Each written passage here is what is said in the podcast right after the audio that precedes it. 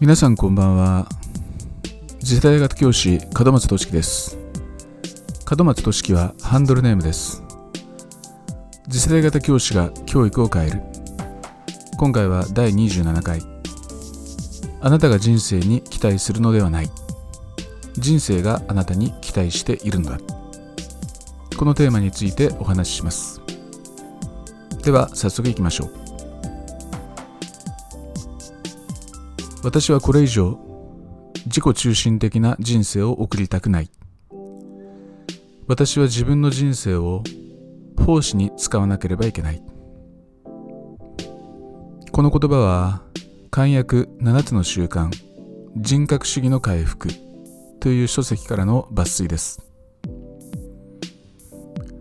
筆者であるスティーブン・アール・コビーの娘シャノンが19歳の時に言った言葉です。彼女は病気の子供が目の前で嘔吐し彼女に抱きつこうとした瞬間にそう思ったと言います。残念ですが私にはそのようにまで思うことはできません。人生を奉仕に捧げようと決意するまでには私自身の多くない経類妻娘。一緒に住んではいませんが大切な家族の存在が幾度となく頭をよぎるだろうからです。そして経済的な理由でもそのことを諦めるに違いありません。しかし私は幸運にも50歳を過ぎるまで生を受け続けることができました。有能で思いやりがあり志の高い人たちが私よりもずっと若い年齢で惜しまれて亡くなっていく中運よく生きながらえた私は人生の残り時間を数えている真っ最中にあります。それまでの生き方を見直し残る人生を何に捧げたらいいのか。それを考える機会を与えられているわけです。私が25歳の時新採用の年に初任者研修の一環としてある養護施設を同期の教員たちと一緒に訪れる機会がありました。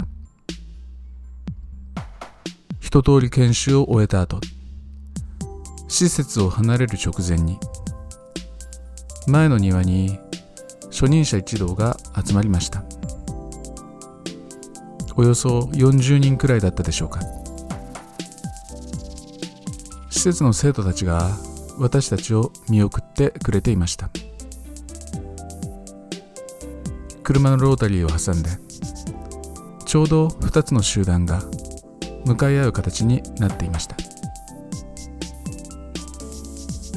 すると施設の生徒たちの集団から一人の女の子が私たちの方へ向かって駆け出してきました。その瞬間初任者教師の集団は何があったんだろうといった面持ちで彼女が向かう一点を注視しました。女の子の走るスピードが目標に向かって一目散といった感じだったのでそこに居合わせた全ての人たちのの興味を引きました。その子は私のいる方向へまっすぐ走ってきました。私は少し緊張し身構えました。その数秒後その子は私の胸に飛び込んできたんです。その時の私はかなり当惑していたに違いありません。そっとその子の肩を抱きしめてじっとしているしかありませんでした。女の子が離れた後私は同期の仲間から何か言われ私も言葉を返したはずです。でもそのやりとりは覚えていません。ただ私の心は震えていました。私を選んで飛び込んできてくれたこと。私に安心感をえ覚えてくれたこと。教師になりたての私にとってはお前なら生徒に受け入れてもらえるぞと言われた気がしてとにかく幸せな気分でした。あの日から長い年月が経ちました。でもあの日の出来事は時折こうやって私の心を奮い立たせてくれています。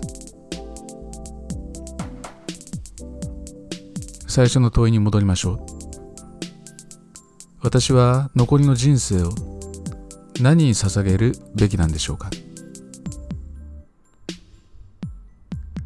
あなたが人生に期待するのではない。人生があなたに期待しているのだ。